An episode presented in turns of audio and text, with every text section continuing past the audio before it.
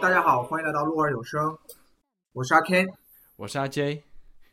好，今天我们接着聊上次没有聊完的故事，迎来了最终章。我以为上次已经结局了，那并没有哈，这一次才是真结局。真结局。说到嗯，说到上次呢，我们的撒旦迈尔斯啊，和我们主角赛特在皇宫开始了大战，最终呢，赛特是打碎了迈尔斯的肉身状态，打出了撒旦的真身。撒旦用强力的按摩法呢，打伤了赛特。打碎了赛特的真身。赛特呢受伤过重，那谁也救不了他。在这一瞬间呢，他过往的一些经历、遇见的人，都在他眼前一一闪过。那么他最后眼里的指挥官威达面容逐渐模糊，最终呢，终于疲倦的闭上了眼睛。嗯，接下来呢，我们就来到了故事的最终章。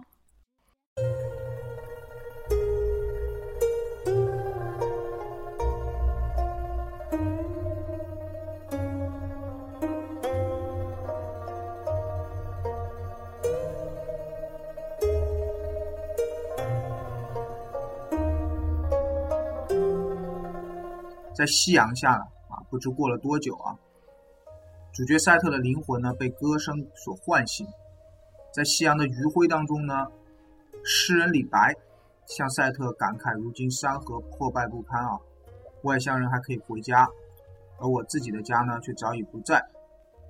但其实我们话说回来啊，战争一起呢，到处都是兵荒马乱，对于赛特自己来说呢，也只是一个残破的灵魂。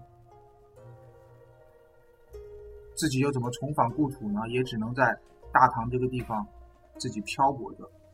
李白呢就继续跟赛克特讲啊，就说你在灵魂游荡的这些年间呢，安禄山的兵变已经席卷了全国，你作为一个外乡人啊，应该还是比我们要辛苦一点。我送你一把剑防身吧，虽然这不是什么神兵利器哈，但我给它起了一个好的名字，叫做轩辕剑。赛特呢？一听这是轩辕剑啊！刚刚重复完这三个字，白光一闪就消失了，又进入了喜闻乐见的穿越环节啊！等一下，等一下呀，这段时期是赛特已死，或者说反弥留之际嘛？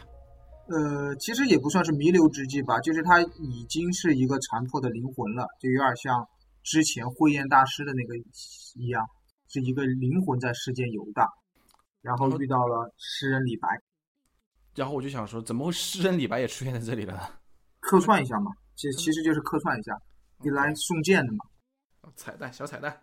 嗯，李白嘛，在历史上其实也是一个有一个梗啊，就是他是剑士嘛。游侠，游侠。那穿越的瞬间呢，赛特就回到了天山的山顶。这个时候呢，轩辕剑仙在旁边啊，一脸严肃的就给他解释道：“啊，说我自己呢一直在找你的灵魂。”刚刚呢，是你自己想到了轩辕剑，我轩辕剑仙才能准确把米赛特的灵魂带回天山。剑仙就跟赛特旁边的人就说啊，说我旁边这位天使呢，就是撒旦的双生兄弟米迦勒。啊，这个我们在西方的一些神话故事里面都听说过了哈，跟撒旦长得一模一样的双生兄弟，大天使长。大天使长米迦勒就解释到呢，赛特和撒旦的前世都是天使。赛特创造出了反曼陀罗阵，这个阵的目的呢，就是可以改变世间的因果循环。结果撒旦在野心的驱使下呢，就拉着赛特一起在天界造反。造反失败之后呢，撒旦被打入了地狱，赛特呢作为从犯啊，就转世到人间进行修行。但是让天界没有想到的是，撒旦在地狱呢又可以再次称王。嗯，有看来是金子在哪里都会发光啊。所以呢，又在人世间呢找到赛特，想再一次反抗天界。赛特这一生呢遇到的人、遇到的事儿，其实都是注定好的，都与他之前发明的反曼陀罗阵有关，也都与因果有关。那此时此刻呢，过了这么些年，在旧长安废墟下的反曼陀罗大阵，就即将再次完工。这一次呢，能够阻止撒旦的没有其他人了，只有这个阵的发明者。也就是你赛特，我们呢也没有什么可以帮你的，就只能给你再造了一副肉身。然后呢，我们请出了这边东方的轩辕剑仙来守护你。你接下来呢，就去找到撒旦来结束这一切的因果。大天之长米迦勒说完呢，轩辕剑仙就化身成了上古神器轩辕剑。这个时候，轩辕剑这个标题才成为了赛特的趁手的武器。是轩辕剑仙化身成的轩辕剑，肉身成剑。对，因为神仙可以作为任何形态存在嘛，在我们这个仙界体系下，嗯，它可以成为一个有灵魂的武器。但其实这一段我个人不是太喜欢哈，你把我赛特当什么工具人嘛？你们完不成的事儿叫我完成，那那那那搞搞不好自己是都不知道是第几次召唤赛特过来了。反正肉身他们想做就做嘛，然后随便召唤一个灵魂，然后刷点记忆过去，就说是这就是你的记忆了，这就是你的工具，去给我上，把把这一段记忆筛掉就行了哈，直接删除就行了，右键删除。嗯，他们都能召唤肉身了，那召那个什么篡改记忆，我觉得可能也是一步之遥的事儿。对呀，都能造肉身了，改记忆可能比造肉身还便宜啊！啊，而且改记忆说不定还那个保存的还可以备份很多份呢。比如说我考一百份，一百份这个记忆要用哪一份的时候，就出来那个直接激活它，我照出来一副肉身就激活出来啊。赛特，刚才那段都是你之前的故事，现在你要干什么干什么干什么？嗯。不发散这么远哈，因为肉身还是要难制造一些。因为记忆的话可以复制，肉身的话你又不能复制肉身出来。好的，好的，我们继续往下推。赛特呢就在天山山顶附近找到了战神李靖、精灵卡玛和神猫安卡，没有找到小恶魔尼可，因为尼可呢也一直在寻找赛特的灵魂，所以说两个人呢就错开了。精灵卡玛就告诉赛特啊。说我自己其实也是天界的神，只是呢对爱情过于执着，流连人间太久了，我忘记了自己神的身份。那这一世的指挥官威达呢，就是我作为神的守护对象，他呢也是我的同魂姐妹，也就是说我是威达的守护神。所以说，等你赛特完成了撒旦的这件事之后呢，我就要回到天界完成我守护神的任务，去守护我们的指挥官威达。嗯，好，大家的队伍呢又基本上齐了。回到长安之后，战神李靖就告诉赛特啊，说官员老白啊，白莲仪为了评判，郁郁而终。赛特也没时间呃缅怀故去的人，也没时间寻找尼可，就赶紧的来到了五年前的旧长安废墟当中。刚刚走进废墟啊，又是老熟人，对，邪恶术士老康康纳里士就来了。怎么老是你？每一次推剧情都是他，你们烦不烦？老康呢就笑盈盈的问赛特：“你复活之后身体感觉如何啊？”嗯，这是什么情况？他还关心起我来了。赛特就说：“那个反曼陀罗阵成功了没啊？”老康就说：“呃，就等你来了，就等你走最后一步了，你做好准备哦，接下来场面大的吓死你。”赛特觉得，哎，今天怎么有点怪怪的？也说不上哪里怪怪的，就觉得哎，他们肯定有什么大阴谋啊！赛特走到废墟深处的人骨佛堂，发现呢佛堂已经完全完工了，反曼陀罗阵呢也蓄势待发。撒旦此时此刻不在这里，李靖就跟赛特再合计哈，我们要不然就再来一次去找炸药把这里炸掉不就行了吗？费其他劲干嘛呀？两个人就刚刚想走回长安去买炸药。赛特出来就看见另一个赛特，还有尼可，还有康纳里士，三个人一起走过来。小恶魔尼可呢，就就跟撞鬼了一样，哎，说怎么有两个赛特？反倒呢是对面的赛特就非常的震惊啊，就说哎，难怪老康也会搞混，天界仙术做出来的肉身啊，和我的黑魔法不相上下，两个人哎看不出来任何一点差别。赛特才明白过来啊！当年呢，在皇宫大殿上，赛特把迈尔斯的肉身打碎了，撒旦呢就用赛特的肉身继续在人间行走办事儿，同时呢也骗掉了尼可，说：“哎，这个就是赛特，他一直隐藏的很好。”小恶魔尼可呢看到这个情景呢就不管不顾，直接回到了真赛特的身边。那。可怜这撒旦啊！最初的计划是让尼可诱惑赛特，跟着自己干。但是没有想到呢，最后给赛特增加了一个得力的助手啊。我差点以为你要说增加了一个老婆。撒旦这个时候就告诉赛特哈说：“哎，这么些年哈，你虽然发明了反曼陀罗阵，但是它最终最终的用法是被我悟出来的。它可以扭转善恶有报的因果，让恶人呢不停的作恶，最后却得到善果；让善良的人呢不停的行善，最后却什么都得不到，或者是一个恶果，以此呢来达到自己的目的。”接下来呢，我们的所可操作角色又到齐了。对上的呢，又是不熟悉自己身体的撒旦，因为他用的是赛特的肉体嘛。这次我们还有上古神器轩辕剑的加持啊，所以呢，赛特就比较轻松的消灭了赛特肉身的撒旦和邪恶术士老康。哎，正在其他人还没反应过来的时候啊，李靖就意识到说。撒旦并没有被消灭，因为他把这个肉身再次舍弃了，目的呢是尽快的去到佛堂里面启动反曼陀罗阵。那这个故事呢，我们就迎来了最终最终的 BOSS，赛特呢就要面对自己前世的挚友，此生的宿敌撒旦，开启反曼陀罗阵的最终形态。那所有人穷尽了所有的力量，只是能把撒旦打倒。却也没有办法消灭它。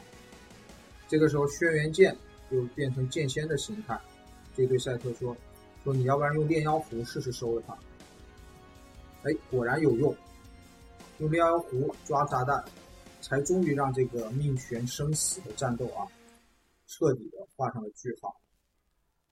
嗯，收复了撒旦之后呢，剑仙就说：“啊，这个炼妖壶你要关撒旦这种魔王级别的人。”只能关九十九年，九十九年之后呢，撒旦的力量呢就能挣脱这个炼妖壶的束缚。那至于到时候会怎么样呢？我们就只能希望，在这个九十九年之内啊，关在里面的撒旦能够悔改。好，我们把恶魔交代完，接下来呢，我们每个人都有自己的归宿。天界呢安排小恶魔尼可投胎去欧洲。因为他呢曾经是恶魔，但是在这一次呢阻止撒旦有功，投胎就是他的因果轮回。尼可就依依不舍的跟赛特告别了，就说：“呃，你到时候一定要去找我，啊，我等着你来找我。”就离开了。精灵卡玛呢，就像之前说的，他要回到天界去完成守护指挥官威达的这个任务啊。告别了之后，也就离开了。他走的时候还提醒赛特啊，你要记住你对你妻子薇达的承诺，你一定要回去找他。战神李靖呢，就就向赛特说，就说我还要守护大唐的江山，现在战事四起，我也要去尽我的一份力，我就不能陪你回欧洲了。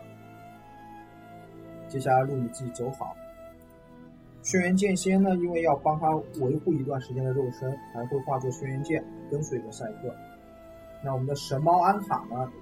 因为指标不够啊，卡马上了天又不能带他上去，就说那我还是作为宠物留在你的身边吧。赛特呢，在回欧洲之前，去找遣唐使黎明告别，还把黎明吓了一跳啊，因为黎明说赛特是自己亲手安葬的。然后赛特就告诉黎明说，天界复活自己的事儿。说完了之后呢，黎明就对着赛特感慨啊，就说：“你们有信仰的人呐，真好，还能想出这样的一个故事来。我也看来也要去找一个宗教去相信了啊。”天天照大神吗？伊邪那一。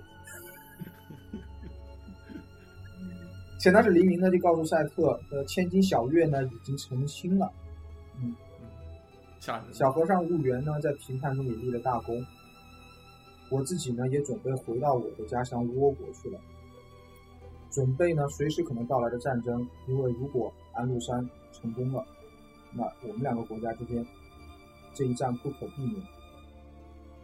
赛特和黎明啊，两个人就约定，我们不要忘了在大唐的所学。虽然以后呢天各一方，一个在极西，一个在极东，今生呢肯定是不能再相见了。但是如果我们能够致力于成就世间的繁荣，能够造福苍生，就是这个世界最大的幸事。嗯，说完之后呢，两人就相互告别，离开。远恩王子，我们说十国的王子远恩呢，他也放下了复仇的执念，重新建设了家乡，在十国呢创造了许多动人的音乐，成为了一个音乐家，流传到西域。神童肯迪的后人，成为了阿拉伯流传千古的学者，他的后人也创立了所谓的因果定律，其实是由他创立的。就是睿智的阿拉伯学者是吗？啊，一位睿智的阿拉伯学者说，嗯。那么赛特在这之后呢，回到了欧洲，向批评宰相复命。接下来呢，他辅佐批评宰相的儿子，成就了一代大帝查理曼，包括查理曼王国。只是后来到达的欧洲中世纪黑暗时代呢，再次淹没了这段历史。在查理曼大帝称帝后不久呢，赛特就卸甲归田，来到巴格达，和威达生活在一起十多年。直到呢，我们的指挥官威达离开人世。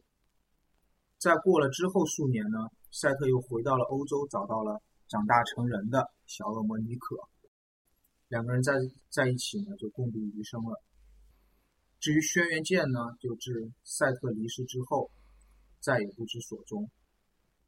那我们的故事到这里就正式的结束，落下了帷幕。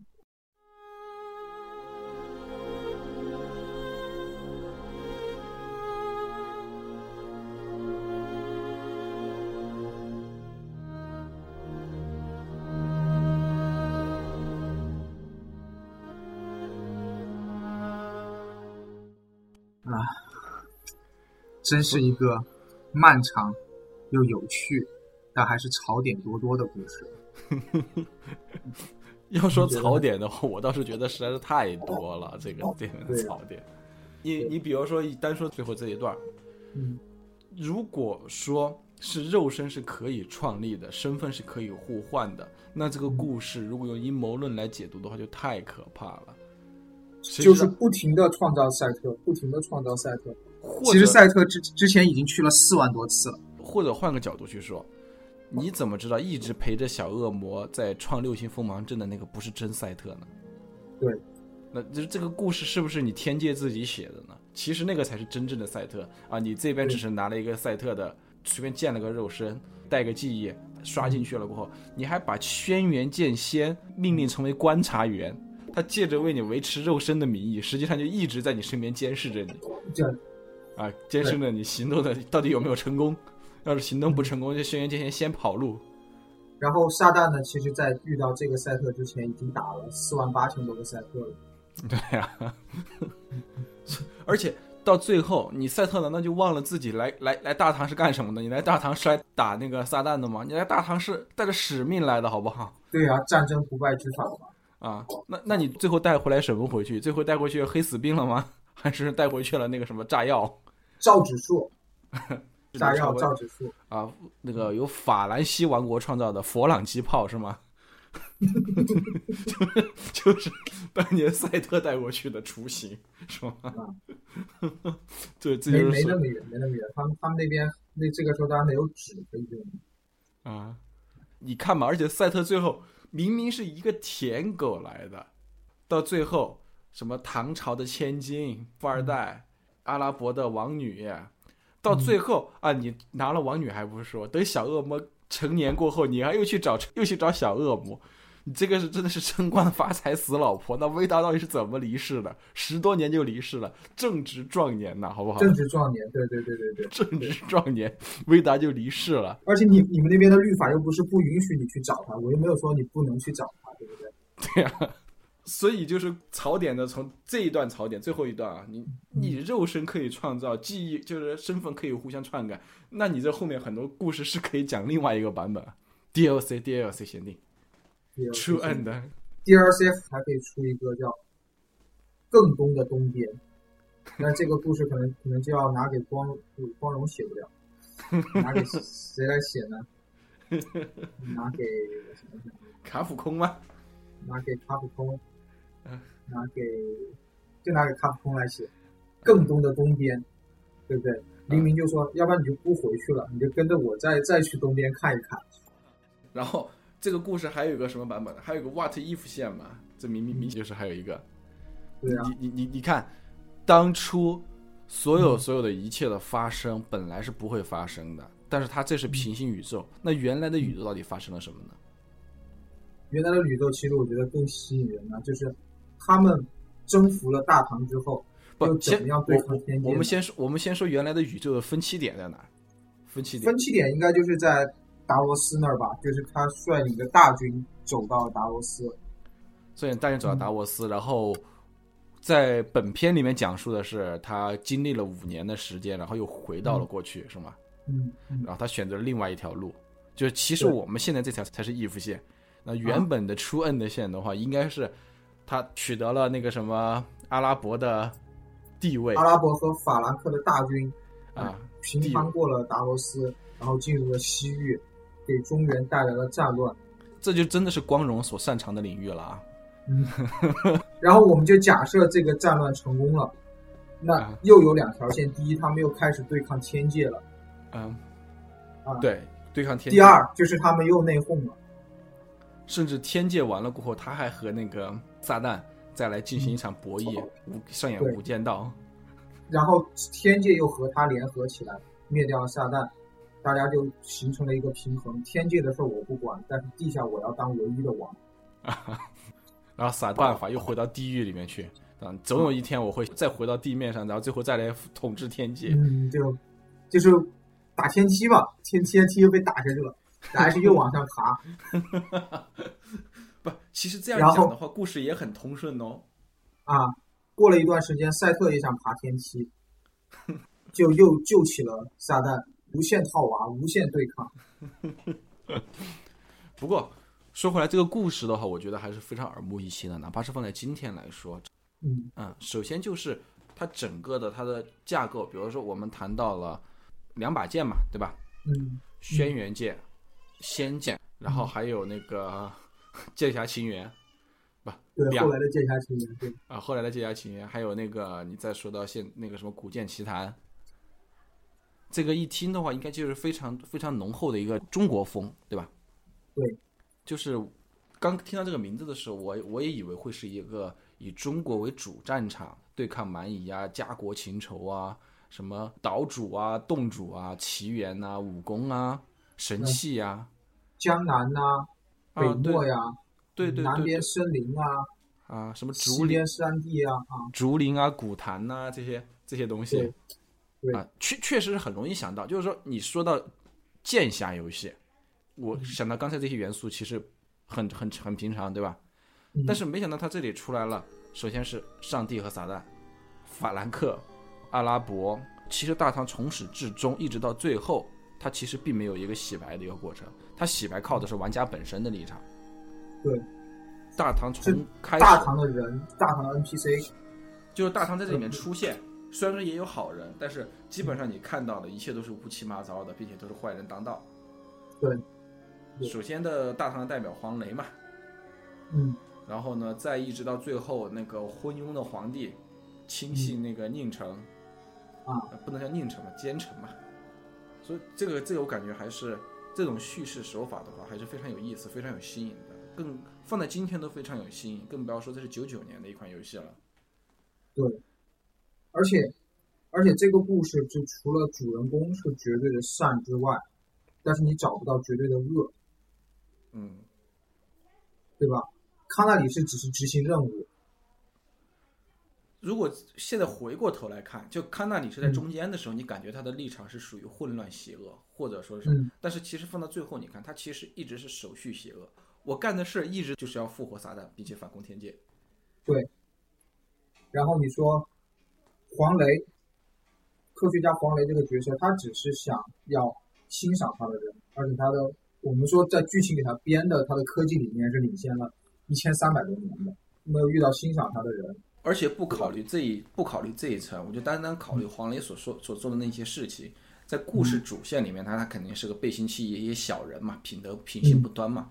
但是如果你换个视角，大他就是大唐的义士啊，为了大唐开疆拓土啊。而且他是利益很明显，而且他也是一个很纯真的人，就是谁看中我，我就为谁卖命，而且是不择手段的。嗯，然后这里面呢，其实还有一个就是和尚，和尚呢，嗯其实也我感觉也挺复杂。和尚我觉得算不了绝对善，因为嗯和尚他去那个阻止两兵的时候，他实际上是犯了杀戒，而且他最后的结局也是最后生死。如果要说的话，他其实不犯杀戒，他也生死，然后会更完美一些。我觉得如果你要硬靠他的话，大师霍彦应该是没有执行所谓的程序正义。嗯，是我认为是的。嗯嗯，就这里面每个人他都有自己的那种价值观，是相对来说是我感觉是比较硬的，就是站得住的。是完整的，就是价值观是说说得过去的。嗯，嗯而且那个骑士团的迈尔斯，他的转变的话，实际上也是从第一幕就开始了。当然，从主角的视角，他又不够对女朋友又不够好，又不够绅士，最后又不坚持自己的原则。可是我如果我们换一个视角的话，他坚持了自己的骑士精神，他至少最早开始是坚持自己的骑士精神。然后呢，并且他之前干的事儿，不管说什么也好，但是在他的岗位上，那就是忠于职责。嗯，他是一个对朋友真的很够意思的人，是，对自己的战友真的是一再忍让。嗯而且他的变化实际上是，就是说女朋友死了，他其实是心里是爱女朋友的，嗯应该说是两情相悦。他和国华是两情相悦。最后要说最后的结局来说的话，那迈尔斯最终是属于又丢了朋友，又丢了爱人，最后还把自己的命给搭出去了，还丢了自己的得力手下。嗯，对其实你是说比较比较悲惨的一个一个。当然，如果你要硬套，你说他是个绝对恶，那我们反对恶是天人天经地义的。那硬套这种价值观的话，硬套善恶这套体系的话，嗯呃，那我就没什么好说哈。但至少至少我们就说，如果他恶，他也是，他也是有有有人人物丰满的恶人嘛，他不是那种是的哎很表面的、很直白的恶，他的恶的这个人成长曲线或者说是叫人物弧光，是整个是完整的，嗯他是怎么恶出来的？为什么会这样恶？嗯，但是其实我觉得剧情的衔接当中其实是有几个败笔的，人物塑造我觉得很不错，几次剧情的推进其实都很生硬，就像你也提过了，而且时间穿越的这个能力，你它是起了什么样绝对就是必要的作用吗？如果我们把这个能力取掉，这个故事成不成立呢？也成立啊，只是在蜃楼王那块儿，就是五五年假象那块儿，你要再多编一点。而且这这一次的时光穿越，感觉是很明显的是没有想好应该怎么做。其实我感觉几次时间穿越呢都是比较硬的。他第一次时间穿越是为了救过去的自己嘛，嗯，但是其实过去的自己，如果说是换了另外一种叙事手法的话，不需要通过时间穿越来救，对吧？对。第二次时间穿越的话，就是蜃楼王的那个，第二次时间穿越是在血腥地狱，去看到自己三连之际，三连暴击，被三连暴击，被暴击三连，被发卡，好像卡也也没有也没有什么推动剧情特别强烈的愿望。对，那你这一部分的剧情你怎么去推呢？就是说，反而还感给人感觉一个就是说，可能是那个时候想牵强。啊，很牵强。然后再一次穿越的话是那个五年过后，我觉得这个是唯一的一个穿越的必要性。它其实，嗯但是可以换个叙事手法，因为我觉得这场穿越，它其实就是为了讲述，呃，它的前生今世和另外一种可能性，就是原本事件的发展，原本朝恶的发展。其实我们在剧情推进到这个部分的时候，就是推进到后半部分的时候，是看得出来，迈尔斯和那个就是撒旦和主角，呃，是有羁绊的。那这次穿越唯一的就是把这个羁绊给凸显出来了，就是前期留的一些嗯埋的一些线索给揭揭露出来了，就是你为什么要为什么那个术士会认识那个那个主角，为什么小恶魔要跟着主角，他是为了把这一层引出来。对，没错。所以说，我觉得从剧情上来讲的话，其实就是穿越这个设定稍微有点儿有点儿过。当然，可能相对来说方便他好讲故事，就是说我有了这层设定，那我怎么用的话，我故事可以编得下去。嗯，我不好编的时候，我就往我就用穿越去编。对，还有一个被很多那个这个游戏迷诟病的啊，嗯，就说是大唐的剧情太影响了，啊，太打工了。前面其实整个剧情的衔接啊、逻辑啊、起承转合呀、都很好。但是大唐就突然突然就冒出来很多很多的 NPC，而且这些 NPC 的作用其实是很淡的。就没有刻画这个作用的话，仅仅是第一是可能借用了历史上的人物，就像啊，我们游戏里面也跟历史带个人物，比如说少林寺的两个小和尚，呃，少林寺的小和尚和少林寺的方丈，嗯，那他他剧情的刻画什么？他就是帮你打了几张作为不可操作、不可操作的游戏角色，帮你打了几仗。但感觉没有什么没有什么必要性啊。对，他去少林寺见人，我是能理解，就是你是要去送那个老和尚的那个舍利嘛。嗯，还有那个小月，小月的这个剧情，你觉得是有必要的吗？我觉得如果你站在发老婆的角度是有必要的，你至少要在一个地方遇到一个女孩子嘛。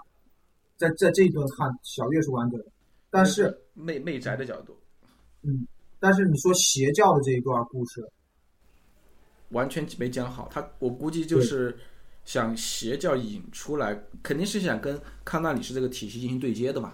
他肯定是想跟那个对老老术士应应该是应该是用邪教去引出康纳里士，因为我们我们这样理解，到了中国之后，康纳里士和迈尔斯肯定是两条线办事儿，一条走上面，一条走走正正正界，一条走魔界。一条走康纳里士嘛。对，康纳里斯肯定就是走魔界，迈尔斯呢就是走走政界。嗯啊，这两条线呢到了中国就莫名其妙，就是呃省略号省略号，然后就又合在一起了，对吧？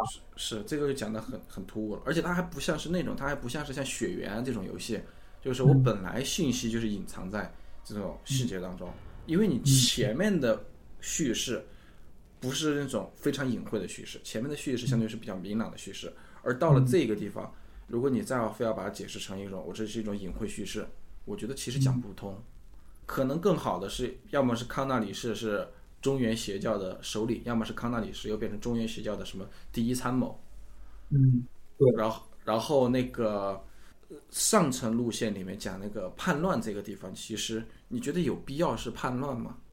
如果你按照剧情来说，迈尔斯来这儿的目的就是破坏大唐的一个稳定和一直坚守的道路，那么有可能是他来助推安禄山来叛乱，那也有可能是迈尔斯派着黄雷去助推安禄山叛乱，因为黄雷在剧情当中就已经是迈尔斯的人了嘛，迈尔斯在大马士革就已经跟他搭上线了嘛，嗯，对吧？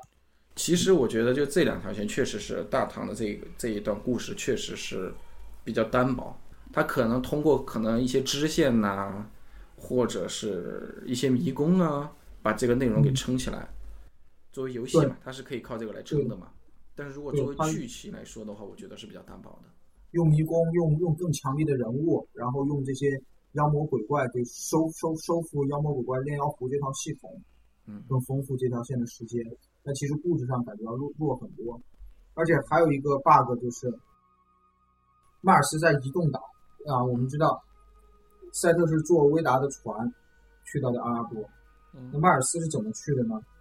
迈尔斯首先那个时候已经和康纳里是决裂了，他不可能跟着康纳里斯去。康纳里斯你说他有魔法这些我都认，那他是怎么去的呢？游过去的吗。对，这是个很大的一个点。嗯，其他在路上我都认，你穿沙漠、走沙漠这些你都能走。你从移动岛去阿拉伯的这条路你是怎么去的呢？就等于说，我在这个剧情要发生这段冲突，那我就必须得强行把迈尔斯弄过来。至于怎么来的，已经不重要了，就有点这个感觉。对，其实这个故事每个人物都是有有有成长的，还是有成长的。嗯，我比较喜欢的其实是黄雷那个角色。我觉得他是中国的人物里面，因为我们说慧彦大师其实没有来中国嘛，在整个地图上来说，他没有陪你来到中国。在中国这个地图上，我觉得他是整个的关键。就像最开始老白说，黄雷这种奸臣他排不上号，那么他又是怎么怎么怎么一步一步成为安禄山的首席幕僚的？嗯，而且黄雷最后的最后死的其实也很戏剧，他其实给他安排的是，第一个是安排了一个科学家之死，对吧？嗯就是嗯临死之前还在沉迷于科学，然后呢，第二个呢，他是死于无名之辈，就是说主角实际上是已经，就是在历史上可能关羽的人物都已经忽略他了，但是他最后被一个自己之前种下的因果的一个小人物给砸死了。其实我是觉得这个这条线虽然说大唐线虽然说有点生硬，但是我觉得黄雷的始呃始末，我觉得还是安排的，我挺喜欢这个安排的。而且这个故事我们再延伸一下，就是高尔夫的故事。你之前在医院不知道杀了谁，然后，然后你杀的那个人，他他儿子拿高尔夫球杆把你给敲死了，是吧？是的，就是你在医院里杀了个路人甲，但实际上嗯你杀的这个路人甲也是别人的亲朋好友、父亲、这兄兄弟这种。嗯嗯。看来顽皮狗抄的还有点远啊，这么这么老的游戏都被被他抄到了嗯。，抄袭，抄袭，抄袭，对妥妥的抄袭啊！这 行，那我们今天就先聊到这儿。我觉得行，的确还是有很多很多没聊到的地方，但是呢，也嗯不乏成为这个游戏是一个伟大的游戏。这三期节目呢，也是我们耗尽心思做的三期嗯比较好的节目，也希望大家能够喜欢。